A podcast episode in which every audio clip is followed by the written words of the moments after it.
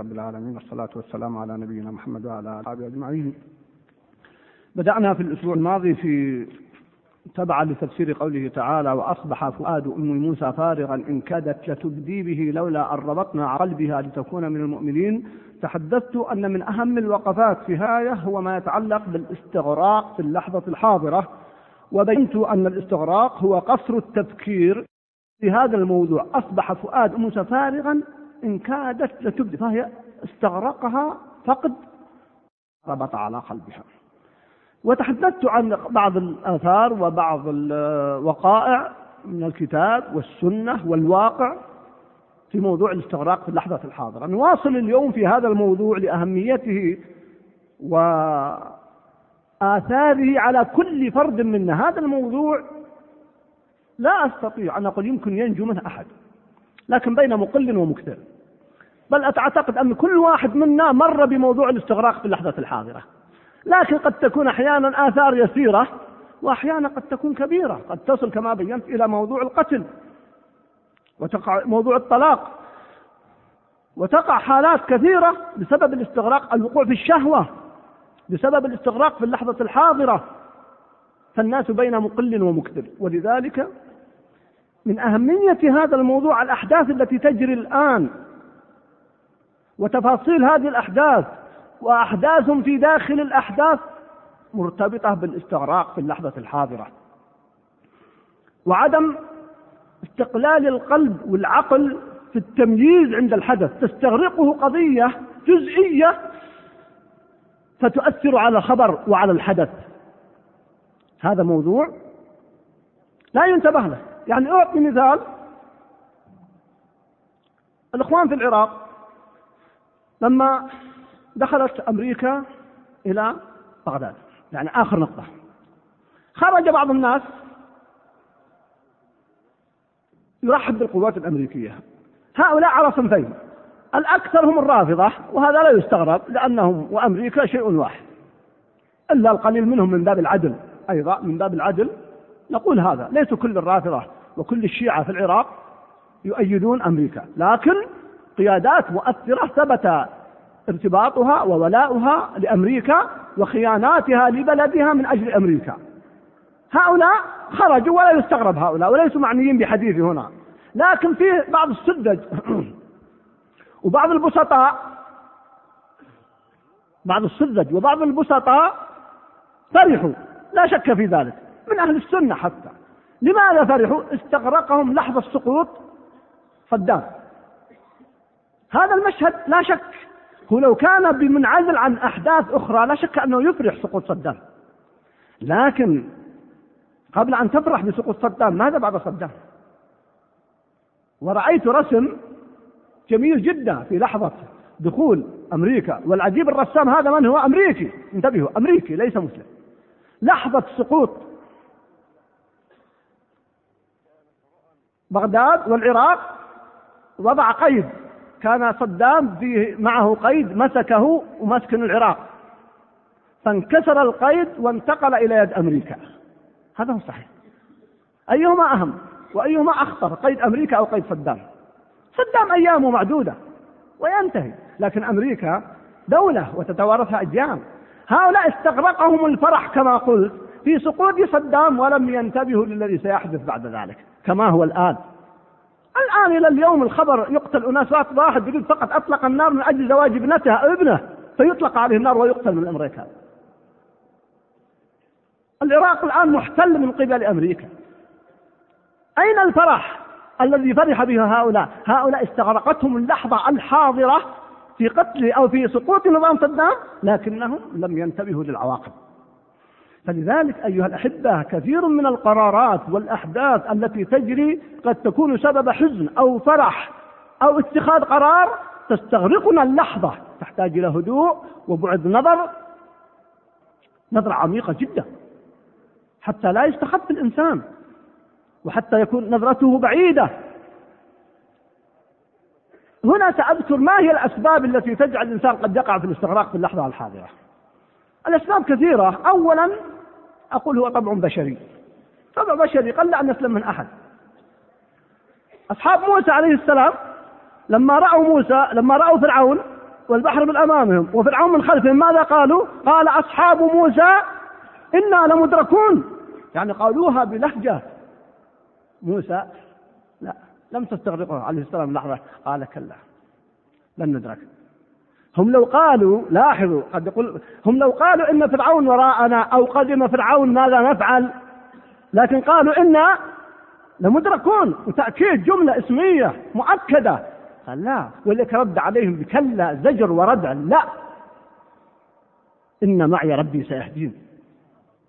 لولا أن ربطنا على قلبها في قصة يوسف ولقد همت به وهم بها الشهوة من أسباب الوقوع كما قلت لكم في اللحظة الحاضرة. ولقد همت به وهم بها لولا أن ربطنا على قلبه. تكون الأحداث المباشرة أحيانا طبع بشري يقول أبو بكر رضي الله عنه مع أنه ما استغرقت اللحظة لكنه خاطر مر عليه. خاطر مر عليه. لما كان مع النبي صلى الله عليه وسلم في الغار وجاءت قريش ونظرت ثم ذهبت.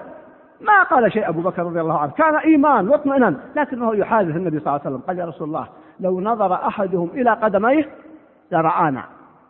قال النبي صلى الله عليه وسلم ما ظنك باثنين إلا هو ثالثهما. إذ يقول هما في الغار إذ يقول له صاحب صاحبه لا تحزن إن الله معنا. إن الله معنا لا تحزن.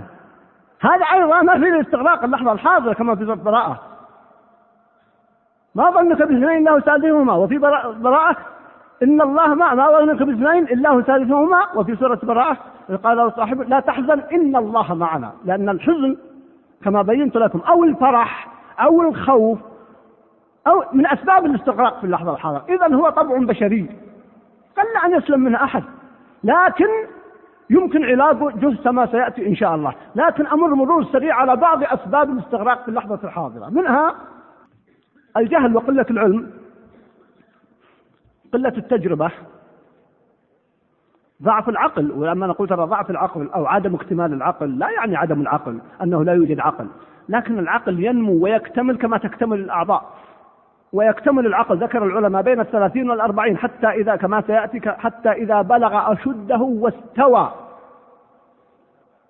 وذكر العلماء أن بلوغ العقل واكتمال العقل بين الثلاثين والأربعين حتى قالوا من بلغ الأربعين ولم يكتمل عقله فنسأل الله السلامة ويخلف علينا وعليه لكن قبل ذلك هو عاقل ومكلف. لكن ما يمكن نقول إن عقله اكتمل مثل صاحب الأربعين وصاحب العلم وصاحب التجربة.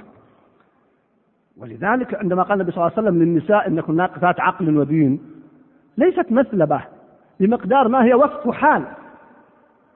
نعم هذه ليست مثلبة ولذلك لما جاءت كما ذكرت مرارا بعض النساء أيام مصطفى السباعي رحمه الله وقال لمصطفى إن النبي صلى الله عليه وسلم يقول نساء في مؤتمر. إن النساء ناقصات عقل ودين فكيف يقول هذا ونحن منا دكاترة ووزراء وأساتذة جامعات وبدأ يعدد؟ هن الآن ينتقدن قول النبي صلى الله عليه وسلم. فقال لا ما كان يقصدك النبي صلى الله عليه وسلم. عندما قال ناقصات عقل ودين يقصد أمهات المؤمنين والنساء اللي في زمانه هو من المؤمنات أما أنت لا عقل ولا دين. صحيح لا عقل ولا دين. اعتراض على النبي صلى الله عليه وسلم لا عقل ولا دين. فصحيح فهذا وصف حال. عندما قال ناقصات عقل ودين ثم بين لما هو نقص العقل ونقص الدين. هذا وصف حال لا حرج في ذلك. ولذلك عندما أقول للشباب من محبي لهم إنكم والله إلى الآن لم تكتمل العقول يحتاج إنسان قد يوجد أفراد اكتملت عقولهم لكن نتحدث عن الظاهرة العامة هذا وصف حال الإنسان حتى يعلم ما هو العيب الذي فيه حتى يكمله. يكمله بالمشاورة يكمله كما سيأتي بيان ذلك. إذا من أسباب الاستغراق في اللحظة الحاضرة قلة العلم. نقول هذا حتى من نقص علمه يكمل هذا الأمر. قلة التجربة عدم اكتمال العقل. أيضا القابلية للاستفزاز. هناك أحد كالجبال ما يستفز أحد إلا ما شاء الله. وهناك ناس النكتة تستفزه فضلا عن غيرها. وهذا طبع بشري أيضا يختلف الناس فيه وهذا له باب في علم النفس والتربية. سيأتي إن شاء الله إجابة على هذه النقطة في كل جانب سأذكره سيأتي الجواب عليه بإذن الله. الحمق والاستعجال من أسباب الاستغراق في اللحظة الحاضرة ولذلك تجد الأحمق والمستعجل هو الذي يستغرق في اللحظة الحاضرة ويتخذ قرارات خطيرة جدا.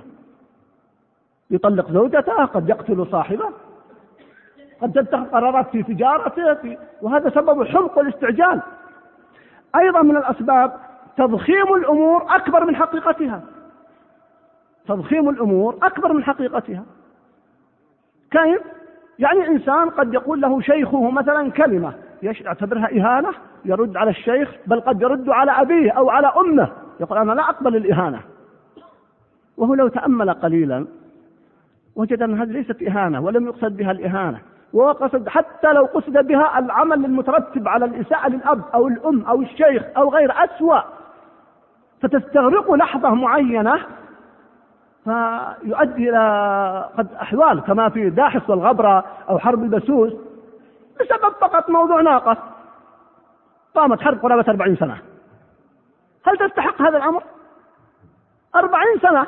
بسبب موضوع ناقة أن وكانت في غير موضعها اقرأوا القصة في كتب الأدب وكتب التاريخ في الجاهلية.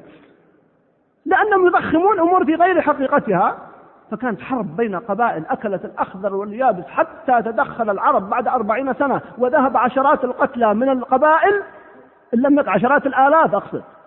أو آلاف حتى تدخل الحكماء والعقلاء بعد أربعين سنة. وسببها قضية ناقة وعجوز. هل تستحق هذا الأمر؟ تستغرق في اللحظة الحاضرة. وعمرو بن هند وصاحبه الشاعر عمرو بن سلمى لما حدث القتل مع أمه لما أراد أن يهين أمه. أنا لا أقول إن كل شيء يقبل أو كل إنسان يقبل الإهانة لكن لا يقدم الإنسان إلا على أمر كما سيأتي إن شاء الله في باب العلاج في هذا الأمر. فأقول الحمق والاستعجال وتضخيم الأمور أكبر من حقيقتها. هذا استغراق في اللحظة فكيف نأتي كذلك من بعض الأسباب؟ عدم النظر في العواقب ومخالفة الحكمة. بعض الناس ما عنده بعد نظر في العواقب. يتصرف التصرف ثم يندم بعد ذلك. ثم يقول يا ليتني يا ليتني يا ليتني. فعدم النظر في العواقب ومخالفة الحكمة بأركانها الثلاثة فعل ما ينبغي كما ينبغي في الوقت الذي ينبغي من أسباب الوقوع في الاستغراق في اللحظة الحاضرة. من أعظم أسباب الوقوع في اللحظة الحاضرة والاستغراق في اللحظة الحاضرة واتخاذ القرارات الخاطئة في ضوء ذلك الكبر والإعجاب بالنفس والفردية يعني عدم الاستجارة الاستشارة والاستخارة. وأخيرا مما أذكره في هذه المناسبة التعرض لمثيرات الغضب. يعني إنسان من أسباب الوقوع في الاستغراق في اللحظة الحاضرة أنت يا أخي إنسان بشر فتعرضك لأسباب مثيرات الفتن عليك أن تنتبه لهذا يوقعك في هذا الاستغراق وفي هذا الحدث والله أعلم. نأتي الآن للنقطة الأخيرة وأظن أننا لا نستطيع أن نكملها هذا اليوم لأهميتها لكن آخذ بعضها والباقي نكمله ولسنا في عجلة من أمرنا لأننا جئنا لنتعلم والأحداث صعبة وكل يوم يستجد أمر وكل يوم يقع حدث. وقلت لكم من أعظم أسبابها وتفاعلاتها هو الاستغراق في اللحظة الحاضرة. السؤال كيف التخلص من آثار وعواقب الاستغراق السلبية؟ لأن أحيانا الاستغراق في اللحظة الحاضرة يكون إيجابيا ليس كله سلبي. يعني إنسان إذا وجدت إنسان مريض استغرقك هذا المريض يدعوك إلى إنقاذه. لو كنت أنت جالس مع أولادك على البحر في راحة وطمأنينة وجدت إنسان غريق. استغرقك هذا الغرق. من الحكمة أن تبادر إلى إخراجه ولكن بحكمة حتى لا تغرق معه كما يحدث من بعض الناس. يبقى الصبي ثم تلحقه أمه ثم تلحقه أخته ثم يلحقه بعض إخوانه. استغرقوا في اللحظة الحاضرة خطأ فغرقوا جميعا. لكن فبعض الاستغراق في اللحظة الحاضرة ليس سلبي قد يكون إيجابي إغاثة الملهوف. اتخاذ القرار في وقته المناسب إكرام الضيف.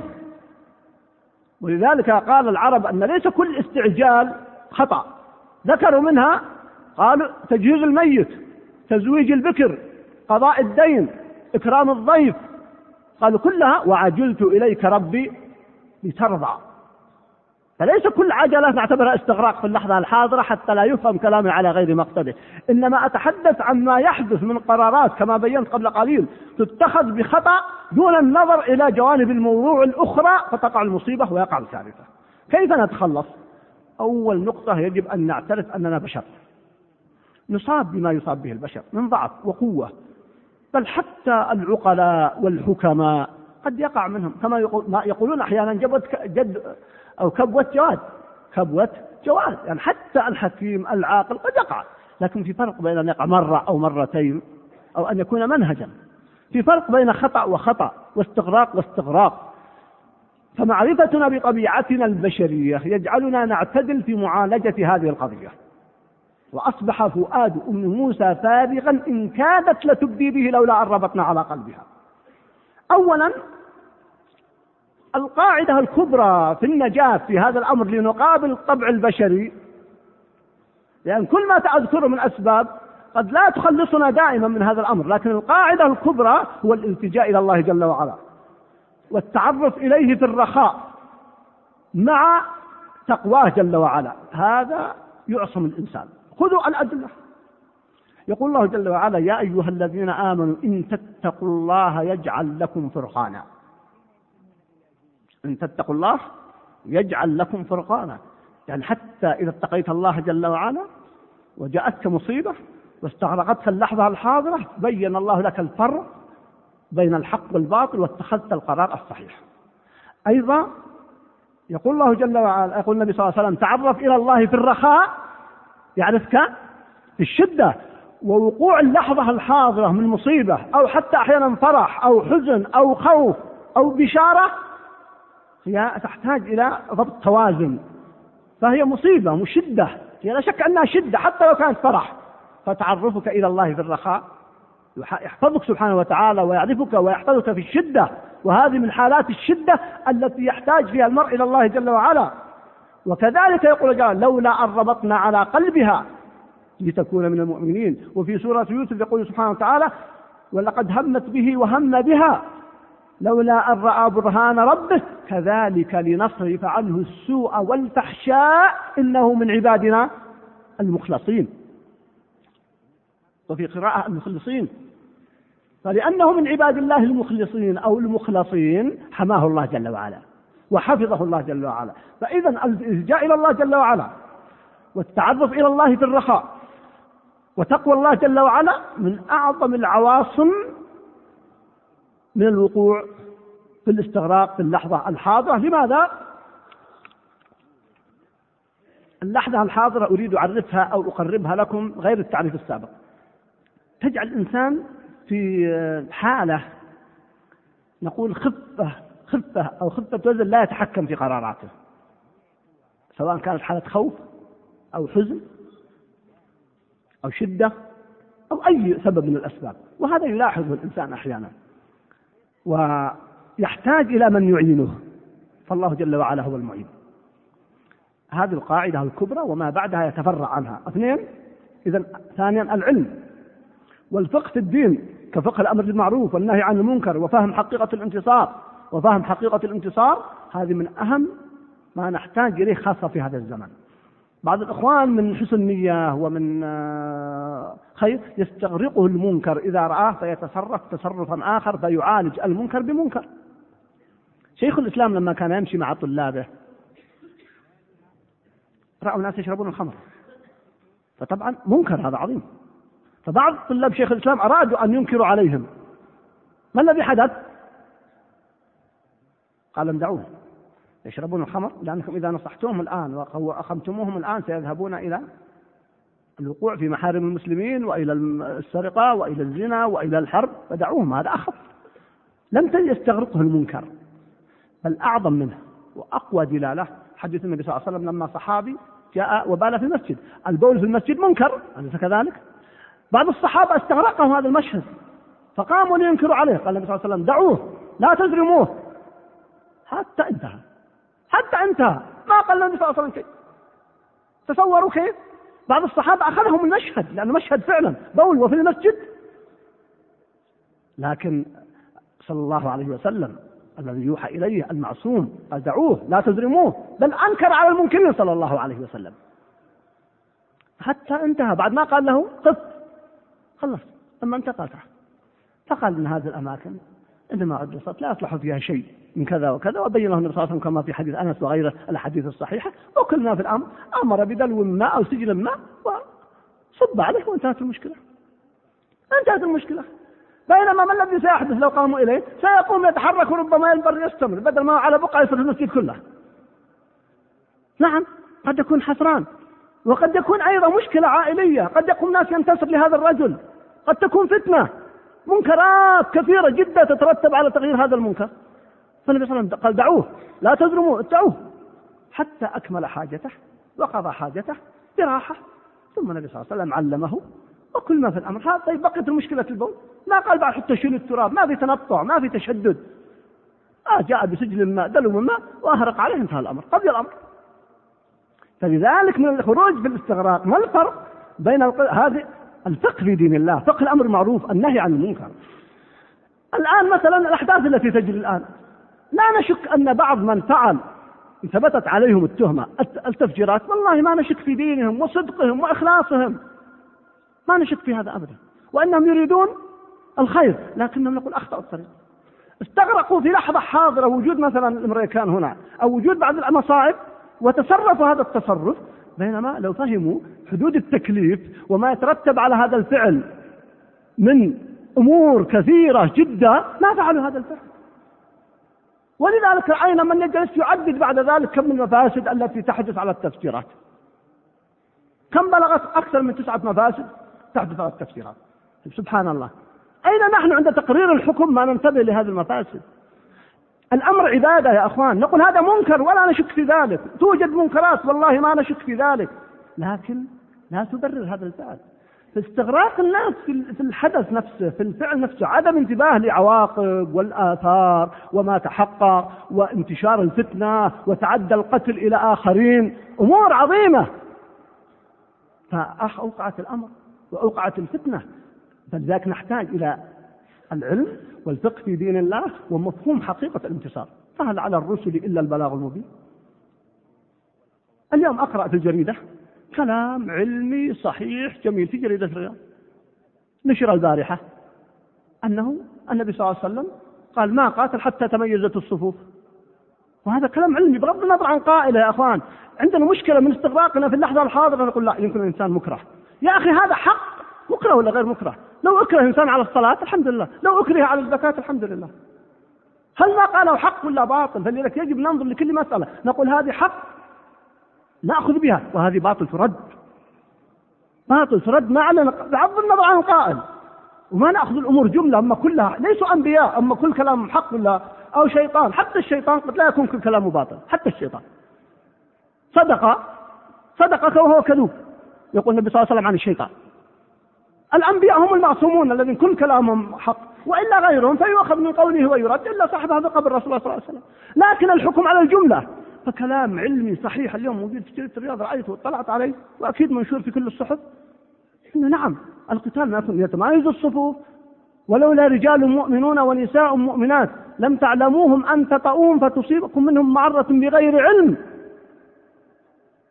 ثم يقول بعد ذلك لو تزيلوا لعذبنا الذين كفروا منهم عذابا أليما. فمنع استئصال قريش وهي كافرة ومحاربة لوجود قلة من المؤمنين ضعفة. لا يعلمهم المسلمون. هل أمر عبادة. فحتى لا تستغرقنا وهذا لا المنكرات وهذا لا يعني السلبية مع المنكرات وننظر المنكرات وكأن أمرا لا يحدث. لا يا أخي الكريم فهل على الرسل إلا البلاغ المبين. مفهوم حقيقة الانتصار. نحتاج إلى مفهوم حقيقة الانتصار حتى كيف تتعامل مع الأحداث لأن فهم هذه الحقيقة يقيك من ثلاث مسائل. فهم حقيقة الانتصار فهمك لحقيقة الانتصار يقيك من ثلاث مسائل. المسألة الأولى يقيك من الاستعجال. المسألة الثانية يقيك من التنازل وما أكثر المتنازلين. الثالثة يقيك من السلبية وهو اليأس والقنوط. وعندنا أناس الآن يقول والله يأسنا ماذا نفعل؟ إذا فهمت حقيقة الانتصار كما في الكتاب والسنة فإنك تسير على طريق مستقيم وعلى هدى بينة دون استعجال كما وقع في كثير من الدول ويقع في بلادنا الآن ودون تنازل وهو كثير وفي بلادنا أكثر متنازلون. حتى واحد أمس يحدثني يقول فوجئت بمن يفتي أنه خروج المرأة في التلفزيون إيش فيه؟ من طلاب العلم يقول من طلاب العلم. طيب ماذا بقي؟ التلفزيون عفوا خروج المرأة ما في مشكلة الموسيقى ما فيها مشكلة. قلت له آه مع كل أسف هذه مدرسة موجودة سبقنا إليها آخرون. ما ينتهي الإنسان بحد في تنازله. لماذا يتنازل هؤلاء؟ من حسن النية ما ننتهي نياتهم ابدا. لكن يقولون حتى الناس يأتون حتى ما نكرههم في الإسلام حتى نقول الإسلام واسع والإسلام يسير والإسلام والإسلام. هذا تمييع وتنازل. ويقيك من اليأس. والقنوط الذي وقع فيه بعض الناس الآن. يئسوا تشاءموا وانصرفوا رأينا أناس الآن كنا نعرفهم قبل عشر سنوات أو خمس سنوات أو ثلاث سنوات أو أقل أو أكثر. انزووا الآن انطووا. قالوا الأمور ما فيها خير والأمور السيئة. ونظرة يا بني اذهبوا فتحسسوا من يوسف وأخيه ولا تيأسوا من روح الله. إنه لا ييأس من روح الله إلا القوم الكافرون. فمن أسباب الاستغراق في اللحظة الحاضرة عدم فهم حقيقة الانتصار، فإذا وفقك الله وفهمت ما هو الانتصار الذي تسعى إليه؟ لا تستعجل بإذن الله، لن تستعجل بإذن الله، ولن تتنازل بإذن الله، ولن تيأس بإذن الله، وتسير على الخطى مستبشرا فرحا متفائلا مهما كانت الأحداث حولك. أبدا. الحديث شجون معكم والوقت قد انتهى وإن شاء الله نواصل بقية كيف نتخلص من قضية الاستغراق في اللحظة الحاضرة استمرارا مع هذه الآية العظيمة نختمه بإذن الله في الدرس القادم. أقول قولي هذا وأستغفر الله لي ولكم وصلى الله وسلم على نبينا محمد. السلام عليكم ورحمة الله وبركاته.